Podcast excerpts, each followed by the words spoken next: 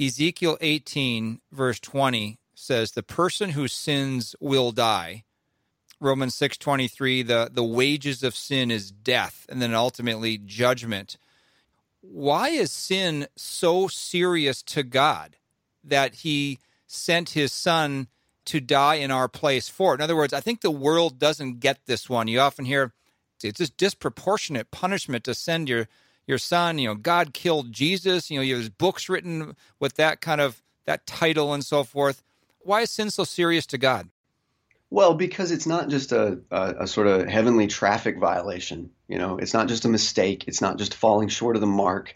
The whole Sunday school illustration that we use sometimes of, of sin being uh, an archery word that means to miss the mark, that's not what sin is at all. If you want to use an archery uh, illustration, sin is not that we're aiming for the target and we just miss it. It is to turn around and aim the arrow at the heart of the king. Mm we are we are in rebellion against God.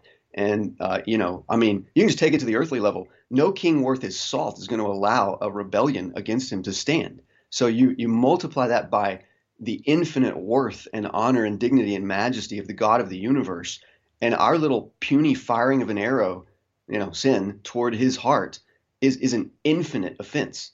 When Adam takes the fruit from the tree, he's not just making a little mistake. He's not even just grabbing a little piece of fruit.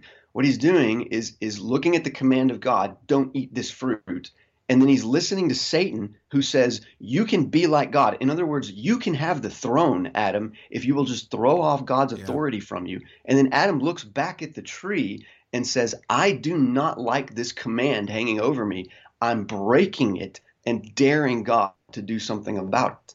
Sin's not a minor thing; it's a massive thing. Yeah even just pushing it a little bit further, why is the wages of sin death? Why couldn't God have said, In the day that you eat of it, you will surely turn into a toad or something? It's because death is the natural and right consequence when you declare independence from and war on the very source of your life. The source of your life is God. And when you turn around and declare independence from Him and war on Him, the natural consequence of that is death.